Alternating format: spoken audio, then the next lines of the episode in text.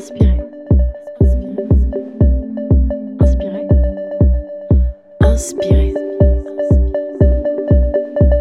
By Smirov. Bienvenue dans Inspiré, un podcast de l'agence de RP et d'influence Smirov Communication. Nous donnons la parole à des personnalités inspirantes d'horizons multiples comme ceux de la mode, de la beauté, du sport ou encore de la culture. Ensemble, nous revenons sur leur parcours pour comprendre ce qui stimule leur créativité et qu'ils nous racontent à leur tour ce qui les inspire. Bonne écoute.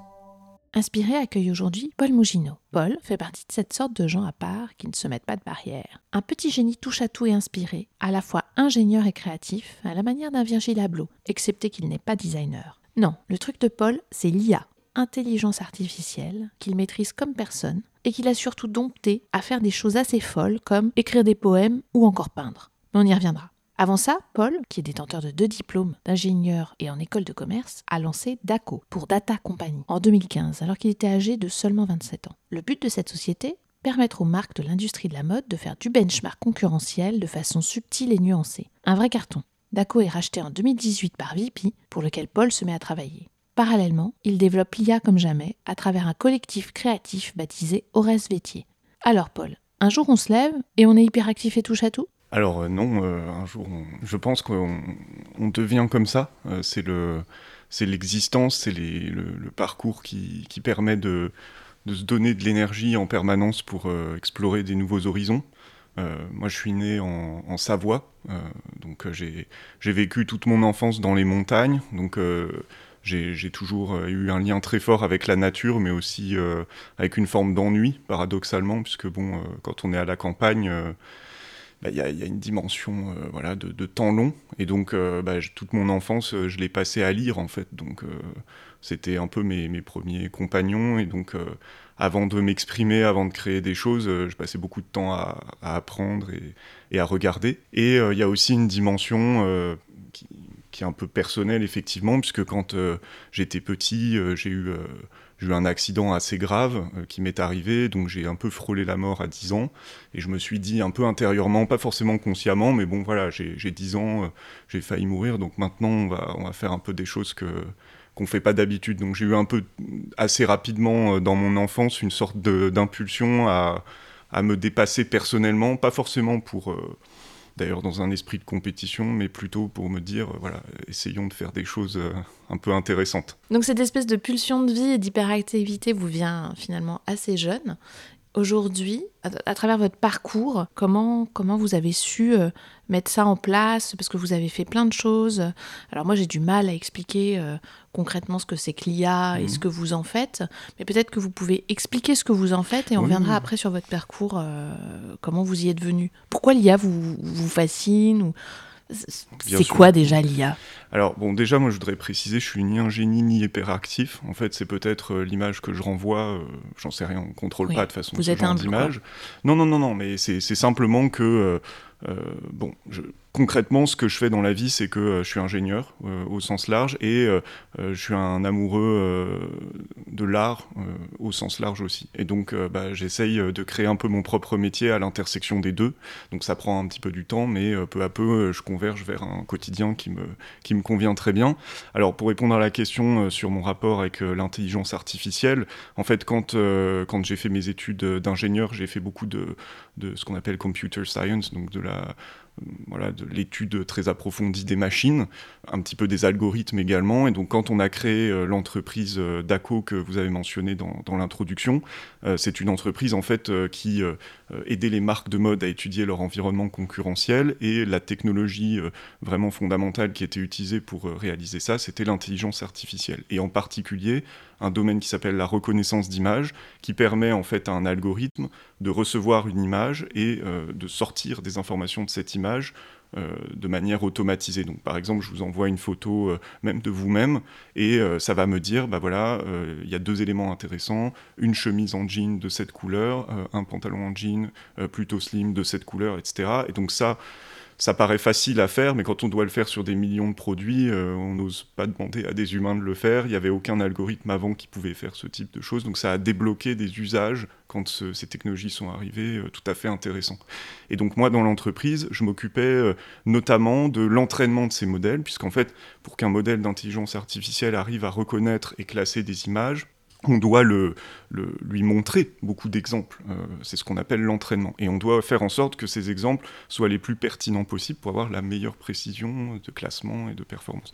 Et donc, euh, en entraînant ces modèles, finalement, je, je, personnifie pas du tout les algorithmes, mais c'est un peu comme un, enfant qui vient de naître, en quelque sorte. Il a un cerveau euh, qui est un peu vide, etc. Et bon, suivant comment on le remplit, si on envoie des bonnes informations, on va avoir un, excellent modèle, et si on envoie n'importe quoi, on aura une mauvaise précision. Donc, et de la même façon aussi, si on, on a des biais de compréhension du monde, l'IA va les reproduire. Il y a un exemple très, très connu sur le, la reconnaissance faciale. Pendant longtemps, ces modèles-là ont été entraînés euh, sans réfléchir à des usagers euh, très importants qui peuvent être des femmes noires. Et donc, en fait, on avait des mauvais, euh, on a toujours d'ailleurs des mauvaises précisions de reconnaissance visage dans ces algorithmes-là. Donc, c'est pour ça que c'est important de, travailler l'entraînement. Et en faisant ça, bah, j'ai établi en quelque sorte une sorte de, de collaboration avec une machine. C'était la première fois que je faisais ça et c'était passionnant. Peu à peu, en fait, euh, euh, avec en plus euh, ce mélange avec l'art qui m'a toujours passionné, c'est pour ça que j'ai fini par créer au bout de quelques années Ores Vétier en plus de mes autres activités,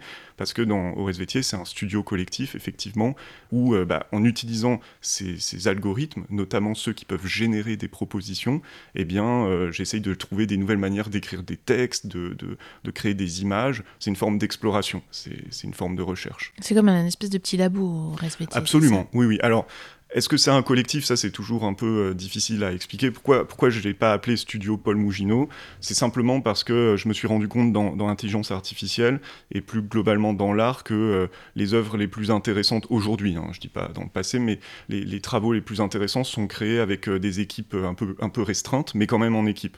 Et donc là, je vois bien avec Aurès Vétier, ce qui se passe, c'est que bien sûr, je suis le, quelque sorte le directeur artistique, mais à chaque projet, il y a soit quelqu'un qui vient d'un métier d'art, soit un collaborateur euh, qui travaille sur une partie que je connais moins, par exemple le son. Voilà, il y, a, toujours il y a, des graphistes, etc. Et donc pendant quelques secondes, minutes, heures, on forme euh, un petit groupe qui produit un travail. Et j'avais pas envie euh, que ça soit forcément à mon nom. Et je vois que l'engagement d'ailleurs des, des personnes avec qui je travaille sur ces projets est très très fort parce qu'ils se sentent partie d'un groupe qui nous dépasse un peu. En fait, ce que j'aimerais, euh, c'est que vous nous expliquiez d'où vient ce nom, oui. Vétier, et, et qu'est-ce que qu'est-ce que vous en faites? Donc, on comprend que vous travaillez avec la machine et que vous mélangez ça avec l'art. Mais concrètement, ça donne quoi? Alors, le nom Aurès Vétier, ça, je pense que ça résonne bien avec euh, la notion d'inspiration, parce qu'en fait, euh, c'est un nom et un prénom qui sont euh, générés par bon, un algorithme moins compliqué que l'intelligence artificielle qui s'appelle les chaînes de Markov, mais c'est un algorithme génératif. Et en fait, j'ai pris tous les noms et prénoms d'artistes que, que j'aime, un peu au quotidien ou qui m'obsèdent, et je les ai donnés à manger à la machine, et à partir des enchaînements des lettres et des, voilà, des, voyelles, des consonnes, ça m'a généré des propositions de noms et de prénoms. Et c'était intéressant parce que beaucoup de ces propositions étaient d'ailleurs euh, unisexes. Une partie avait une consonance pour le nom de famille très française, parce qu'il y avait beaucoup d'artistes français des années 60 qui m'inspiraient beaucoup. Et donc j'ai choisi bon, un nom assez français pour que ça, reste ancrage un peu national. Hein. on a une culture mathématique thématique en France euh, qui est très forte, donc j'avais un peu envie de garder cet esprit-là. Mais Ores, en fait, c'est un peu unisexe, et c'est pas par hasard, euh, parce que voilà, c'est un groupe qui peut inclure plein de gens différents, et euh, il y a un côté un peu latin aussi, donc moi j'aime beaucoup l'Antiquité, donc c'est vrai que c'est comme ça que je l'ai choisi d'une manière subjective, mais sur la base de propositions de la machine, voilà. Et donc, euh, qu'est-ce que je fais avec euh, ce collectif? C'est extrêmement simple. En fait, euh, comme je le disais, je suis un amoureux de, l'art, notamment l'art contemporain, donc on va dire à partir des années 60. Et en fait, dans les années 50-60, on a eu les premiers cas de collaboration avec les ordinateurs pour générer des, des œuvres d'art. Et donc, il y a des pionnières et des pionniers dans ce domaine, surtout des pionnières d'ailleurs.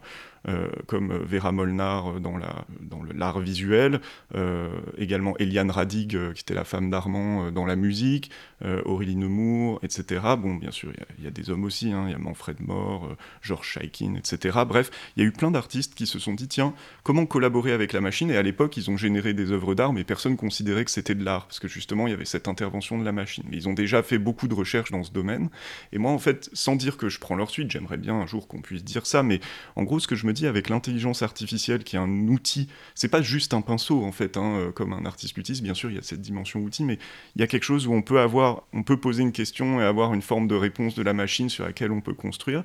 Eh bien, en fait, ce que je me dis, c'est que qu'est-ce qu'on peut créer comme nouveau visuel, qu'est-ce qu'on peut créer comme nouvelle manière d'écrire des textes qui nous permet de repousser nos limites créatives, et peut-être aussi, et c'est pour ça que c'est une forme de recherche, pour des gens qui, qui semblent dire, moi je suis incapable de créer à partir d'une page blanche, mais qui ont par exemple une forte dimension curatrice, comment ces gens-là peuvent devenir, pourquoi pas, artistes ou créateurs aussi? Pour moi, la curation, ça a toujours été une forme de, création.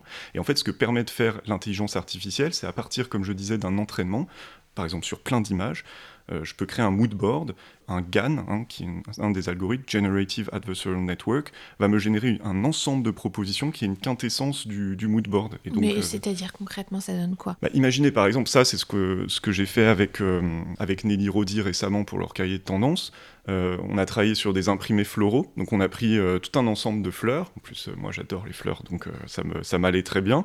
Donc les, les, les, équipes de Nelly Rodi ont, ont, pris un ensemble de fleurs qui était quand même assez homogène, donc un peu dans l'esprit de créer un mood board et euh, qui, pouvaient former des imprimés. Et donc on les a donnés à manger justement à une machine et elle nous a généré des fleurs un peu fantastiques. Mais comment vous les donnez à manger à la machine? Bah ça c'est justement de la programmation pour le coup. Donc euh, concrètement, euh, en fait ce qu'on fait c'est que... Du chinois pour nous quoi. Non, non, non, pas du tout. En fait on, met les photos dans un dossier, voilà, sur l'ordinateur, et puis ensuite on active un algorithme et l'algorithme dit ok, je regarde toutes tes photos dans les dossiers jusqu'au moindre pixel.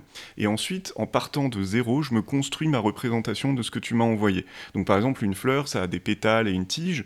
Donc en fait, l'IA, pixel par pixel, comprend que à un moment donné, elle doit créer une tige, à un moment donné, elle doit créer des pétales. Mais il y a un petit côté aléatoire et aussi un côté qui prend en compte tout ce qu'on a donné à manger. Donc euh, on peut, en choisissant les bonnes fleurs au départ, euh, faire déraper un peu le, le modèle en sortie. Si par exemple, on prend des fleurs qui ont toujours la même tige, mais par exemple des couleurs complètement différentes d'une fois à l'autre, bah, on va créer des fleurs qui ont en sortie euh, une tige très définie, mais plein de, plein de variations très, très Et de la même façon, si on prend des fleurs assez homogènes ou un motif assez homogène, comme par exemple un tartan, bah, on est sûr d'avoir un tartan à la fin euh, en sortie. Donc c'est ça qui est rigolo quand on travaille avec ces, modèles-là. C'est pas, pas de la création avec une très forte sérendipité. Voilà, on va pas inventer des, nouvelles choses, mais on peut créer des quintessences de quelque chose. Et donc ça, on peut le faire avec du texte, de l'image, des sons. Il y, a, un nombre croissant d'artistes hein, qui commencent à s'emparer de ces, médiums-là, bien sûr, euh, y compris des artistes qui n'ont rien à voir avec les pixels, et je trouve ça très intéressant. C'est un nouveau médium qui émerge depuis quelques années. Donc vous, vous créez des poèmes? Alors je crée des poèmes. En fait, la, poésie, pour moi, c'est vraiment le, la colonne vertébrale du travail euh, dans Horace Vétier c'est dur hein, d'écrire de la poésie parce que j'aime tellement, j'aime tellement ça, euh, partir de zéro et écrire quelque chose qui, qui mérite d'être lu. Euh, ça m'a pris des années hein, avant d'oser le faire. Et c'est vraiment justement, c'était un peu mon projet zéro. Et euh, donc je me suis dit, pour moi, hein, la chose la, plus inaccessible, la plus difficile, si je mets en place un protocole avec une machine et qu'à la fin j'arrive à produire un livre qui est lisible, on va dire, bah, là je me lance et je, je déploie tout ce que j'ai en tête avec Horace Vétier. Et donc ce qui s'est passé, c'est que euh, j'ai pris un, algorithme et j'ai montré à cet algorithme tous les poèmes que j'aimais euh, de Apollinaire, Rimbaud, euh, Tristan de Zara, euh, Verlaine, mais aussi des, poètes un peu moins connus mais que j'adore, comme par exemple Aurélie Nemours, qui est une papesse de l'abstraction géométrique, mais qui est une œuvre poétique très puissante, en tout cas à mon sens. Et donc j'ai montré, montré à l'algorithme tous ces poèmes, et en fait cet algorithme m'a généré ce que j'appelle des gangs, c'est-à-dire un, un texte qui a l'ambiance de Verlaine, les mots de Verlaine, puisque ça va voler le dictionnaire hein, de Verlaine, mais qui n'est pas Verlaine, parce que ça joue sur les probabilités d'enchaînement des mots, etc. Et donc ça m'a généré euh, de tous ces poètes une millier de pages, et ensuite je suis parti en Grèce avec cette ramette de pages là, euh, parce que j'aime bien aller là-bas, et euh, pendant tout un été, j'ai lu ces 1000 pages, et j'ai sorti en fait des petits fragments de texte, donc ça il y en avait 10 000, hein, donc ça m'a pris du temps. Là-bas, le temps va plus lentement, hein, comme vous savez, donc on, peut, on peut faire ce genre de travail. Et donc j'ai extrait, on va dire, 10 000 petites phrases des épiphanies, quoi, des, enchaînements de mots euh, sublimes auxquels j'aurais pas pu penser, avec un vocabulaire d'une richesse absolue, etc. En, faisant ça de manière presque monacale, lancinante, on voit des thèmes émerger et c'est comme un, voyage peu à peu qui se construit. Donc ensuite, j'assemble ces, petites phrases entre elles par euh, grand, ambiance, thème, etc.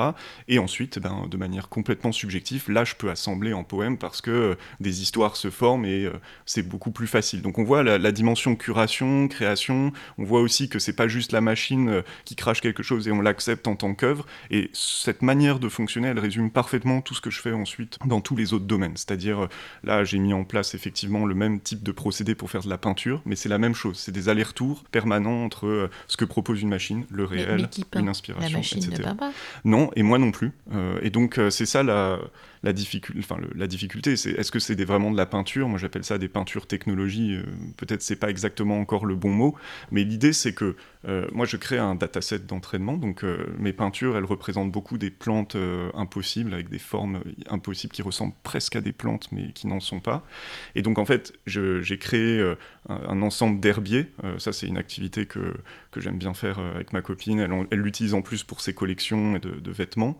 Euh, donc on, crée des herbiers, on va aussi en chercher sur, euh, sur Internet. On donne ça à manger à la machine, elle génère des, des plantes avec des formes impossibles et beaucoup d'autres choses d'ailleurs. J'extrais ensuite ces plantes et je fabrique des, je fais des compositions. et ensuite, vous extrayez des plantes de bah, la En fait, ce qui se passe, c'est que la machine va générer des formes de plantes imaginaires, mais ça va être un peu un fouillis. Et donc moi à l'intérieur. Mais euh, ça veut dire que vous imprimez tout ça en fait Voilà, bah, je, je, regarde sur mon écran. Il hein, faut respecter la planète. mais, mais en fait, je, je vois donc ce que propose la machine et à l'intérieur par exemple, j'ai des petites feuilles qui sont trop belles ou des, ou des tiges euh, sublimes, etc. Et donc, euh, je, les, je refabrique des images euh, voilà, avec Photoshop où je vais chercher en fait des petits fragments de toutes ces propositions de la machine et je les recompose. Je fais des compositions peut-être un peu plus minimales, puis surtout à mon goût, quoi, ce que, ce que j'ai envie de, de, produire. Et donc, ça, ça me fait des images. Et donc, quand j'ai fait ça pour la première fois, je me suis dit, ça peut pas rester au format image ou même au format NFT, c'est impossible.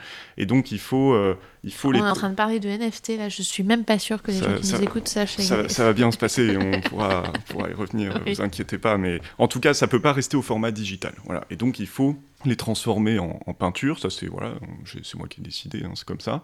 Et en fait, je savais pas peindre, mais euh, je sais créer euh, une technologie. Et donc, quand on sait pas faire quelque chose, bah, on va chercher le service à l'extérieur. Je connaissais depuis longtemps, euh, et si vous allez sur la place Montmartre, vous connaissez aussi les peintres chinois de Dafeng. Chez eux, ils font les beaux arts, hein, donc c'est des très grands peintres hein, pour beaucoup d'entre eux. Mais bon, bah, beaucoup d'entre eux en fait font des reproductions de tableaux. Donc, quand vous voulez une Mona Lisa dans votre salon, vous pouvez leur écrire, vous leur envoyer un JPEG de la Mona Lisa et ça revient. Bon, c'est peut-être pas aussi bien exécuté que Da Vinci et le geste artistique est peut-être un peu, voilà, un peu questionnable, surtout qu'il a été à mon avis fait de nombreuses fois. Mais en revanche, c'est des gens avec qui on peut parler et c'est très intéressant. Et donc j'ai rencontré euh, pas mal de d'entreprises, de, de, petits ateliers à Dafeng qui faisaient ce type de travail. Et donc je me suis euh, peu à peu euh, lié, euh, je ne sais pas si on peut dire d'amitié, mais en tout cas on a une relation épistolaire assez intéressante avec l'un d'entre eux qui s'appelle Jack Lee. et en fait, bah, c'est quelqu'un à qui, avec qui, comprend très bien la, démarche d'Horace Vétier. On est, enfin, j'ai été très clair dès le départ. C'est pas juste un prestataire en fait. Et donc quand je lui envoie une image comme ça euh, générée par IA. On travaille beaucoup ensemble sur euh, quel pixel vraiment bien montrer, quel autre euh, peut-être faire disparaître dans la peinture, quelle couleur mettre, etc. Enfin, on a vraiment un échange très détaillé épistolaire. Et donc ensuite, quelques semaines après, je reçois le, le rouleau de le canevas quoi, à monter sur le châssis. En revanche, là, c'est pas terminé puisque euh, moi, j'ajoute encore euh, bon, de la peinture à mon goût euh, pour créer des glitches supplémentaires. Et surtout, en fait, dans le châssis, je stocke énormément d'informations. Et parfois, je le dis, parfois, je le dis pas. Le châssis. Le châssis en bois. En fait, quand, je, quand on monte, quand on monte la, la peinture sur le châssis, il y a beaucoup de choses que j'écris sur le châssis. Euh, il y a peut-être, euh, ou peut-être pas, des, Le cadre, Le cadre, oui, le châssis en bois de la, de, sur lequel on, tend la toile. D'accord, donc vous bah, écrivez sur ce cadre on J'écris sur ce cadre, je cache ou pas des, même des clés USB qu'on pourra retrouver des, années plus tard avec des infos. D'accord. Voilà.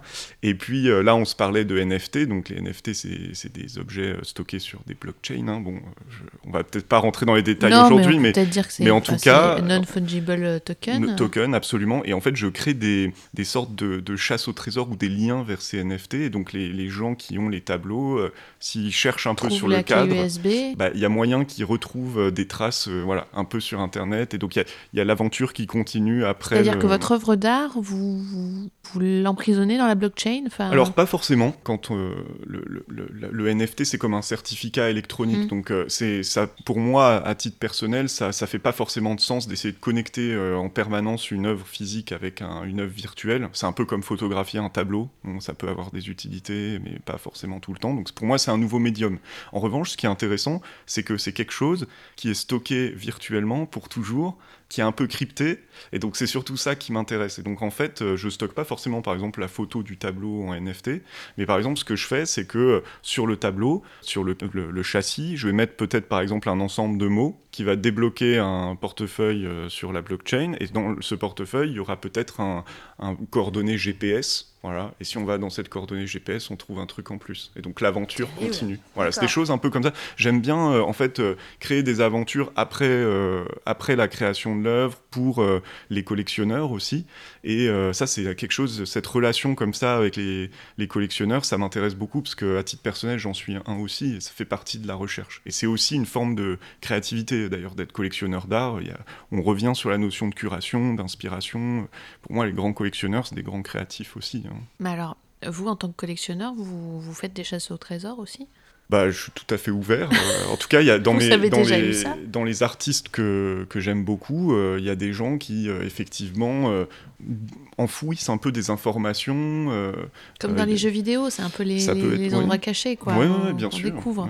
Bah, ça, ça, ça, dépend le rapport qu'on a à l'art, mais bon, pour moi, le vivre, enfin, collectionner, c'est vivre avec les travaux, donc c'est intéressant d'avoir des aventures qui peuvent continuer. Donc, donc là, vous êtes très clairement en train de faire évoluer votre métier vers, euh, vers tout à fait autre chose. Quoi. Vous êtes ingénieur à la base, vous travaillez pour un, un gros groupe euh, de vente en ligne, et parallèlement à ça, ce qui a l'air de vous nourrir le plus au quotidien, bah, ça a l'air d'être cette partie-là Oui, en fait, euh, bon, quand on est ingénieur, euh, ce que ça veut dire pour moi être ingénieur, c'est apprendre à apprendre. Hein. C'est-à-dire que bon, euh, si on est si on est dans une entreprise et que ensuite on, est en pilote automatique jusqu'à jusqu'à la retraite, bon, ça peut convenir à, des gens, mais moi ça me ça me ronge le cerveau en fait et ça me rend physiquement malade en fait. C'est pas pas une question d'hyperactivité, c'est pas une question d'être toujours en croissance machin, mais c'est si j'arrive pas à apprendre des nouvelles choses et à me remettre en question, c'est vraiment là que je me, je me, détruis. Et vous savez, par exemple, il y a beaucoup de, de personnes euh, très très âgées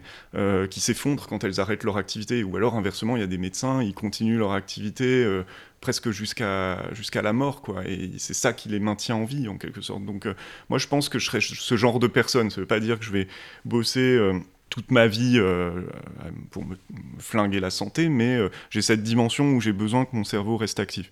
Donc cela étant dit, est-ce que mon métier évolue? Bah oui, euh, bien sûr, il évolue, mais les fondamentaux, ils ont toujours été là. C'est-à-dire que moi, depuis le début, j'ai une forme de recherche qui est certes pas une recherche académique, hein, j'ai pas fait de doctorat, mais c'est une recherche qui fait levier sur les avancées technologiques, ce qui se fait dans l'art, etc. Donc c'est avec le même niveau d'intérêt et en quelque sorte de d'honnêteté artisanale, on va dire, que, que je travaille. Pourquoi je dis ça? C'est que dans ma recherche, je ne veux pas réinventer ce qui existe déjà, ce qui implique de se taire pendant très longtemps, de lire, de regarder ce qui a été fait et de voir comment on peut construire dessus ou pas d'ailleurs. Et euh, il y a une dimension aussi de quand on s'exprime, eh bien euh, avoir quelque chose euh, d'intéressant à dire, parce qu'on peut aussi connaître tout ce qui se passe, mais rien avoir d'intéressant à dire. Et donc c'est pour ça que quelque part, j'ai pas créé Aurès Vétier avant. C'est-à-dire que moi, je passais ma vie dans des, dans des musées, j'ai collectionné, je collectionne toujours de l'art, euh, je lis beaucoup, mais pendant très longtemps, bah, j'avais envie bien sûr de m'exprimer, mais j'avais pas rien d'intéressant à dire. Et donc, euh, à titre personnel, je suis pas du tout euh, un, blogueur ou un influenceur, donc j'ai pas de marque qui me dise maintenant il faut parler et dire quelque chose. Donc j'ai eu cette liberté-là de me taire. Et maintenant, bah, j'ai l'impression qu'il y a quelque chose que je peux partager, une sorte d'écosystème voilà, visuel, euh, pas idéologique, mais euh, il y a quand même une forme de rapport avec la nature euh, que je défends, et bah, je le fais. Voilà.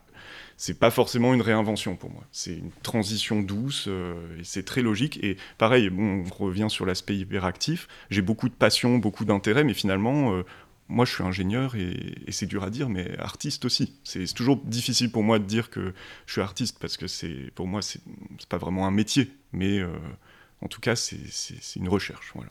Et je crois que euh, je crois que vous allez finir l'année avec une, euh, une exposition, il me semble.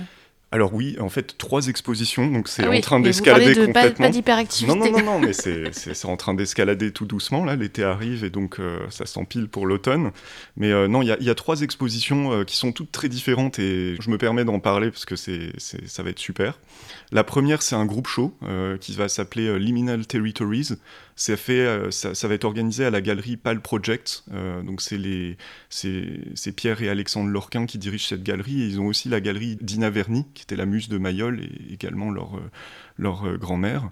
Donc euh, voilà, une tout à fait, tout à fait intéressante cette exposition. Ça va être un groupe show avec beaucoup d'artistes justement, de artistes numériques, mais aussi très hybrides. Donc on va pas avoir des écrans, en tout cas on va pas avoir que des écrans avec des choses qui tournent. Ça va être quand même un rapport comme ça au réel qui va être interrogé. Donc là je vais, je vais montrer une, œuvre parmi le groupe show. Ensuite j'ai deuxième, une deuxième exposition qui est en cours d'organisation dans une, une galerie qui s'appelle la galerie Gismondi, qui est une magnifique galerie d'art voilà, de, de, la Renaissance et, et d'après, qui sont spécialisés notamment dans la marqueterie de pierre dure, donc fascinant, complètement différent. Donc on va tout ça c'est à la rentrée du coup. Entre septembre et décembre quoi. D'accord. Donc ça ça va être un peu une donc, sorte faut aller sur votre site pour voir un peu. Oui oui oui. Donc je le mettrai à jour bien sûr. Mm. Mais oui oui absolument.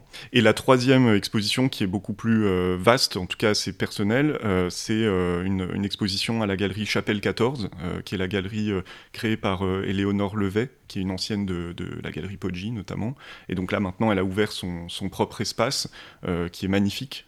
et donc là, on va, ça va, elle, m'a invité pour dans cet espace et je suis vraiment très honoré. On a travaillé en équipe avec beaucoup de collaborateurs de la galerie. Et là, on va montrer vraiment tout un écosystème. Il y a 22 peintures, il y a des sculptures en bronze, il y a des installations, euh, il y a des meubles qui servent à rien. Bref, ça va être, euh, ça va être très très beau. Quand je dis meubles qui servent à rien, c'est que ça va être des meubles qui vont juste être là pour euh, renfermer de la poésie. Oui, ils sont pas générés par la machine, ceux-là Non, mais les pieds sont en bronze et les formes ont été générées par la machine. En fait, il n'y a aucune œuvre où la machine n'a pas eu une forme d'intervention et où l'humain n'a pas eu une forme d'intervention aussi. Donc c'est vraiment une, collaboration. Et, parfois, une collaboration et parfois il y a beaucoup d'allers-retours. C'est vraiment ça ce qu'il y a en commun. Et donc aussi ce qui est très important dans tous les travaux, c'est qu'à un moment donné, il y a eu une forme de métier d'art qui est intervenue. Et donc pour moi la finition est très importante. Ça me dérange pas qu'on me dise qu'il y a un côté décoratif, mais, mais je, je suis intransigeant sur cette partie-là, donc je préfère produire beaucoup moins prendre du temps pour sourcer les matériaux et tout, mais en revanche, les, objets qui partent, euh,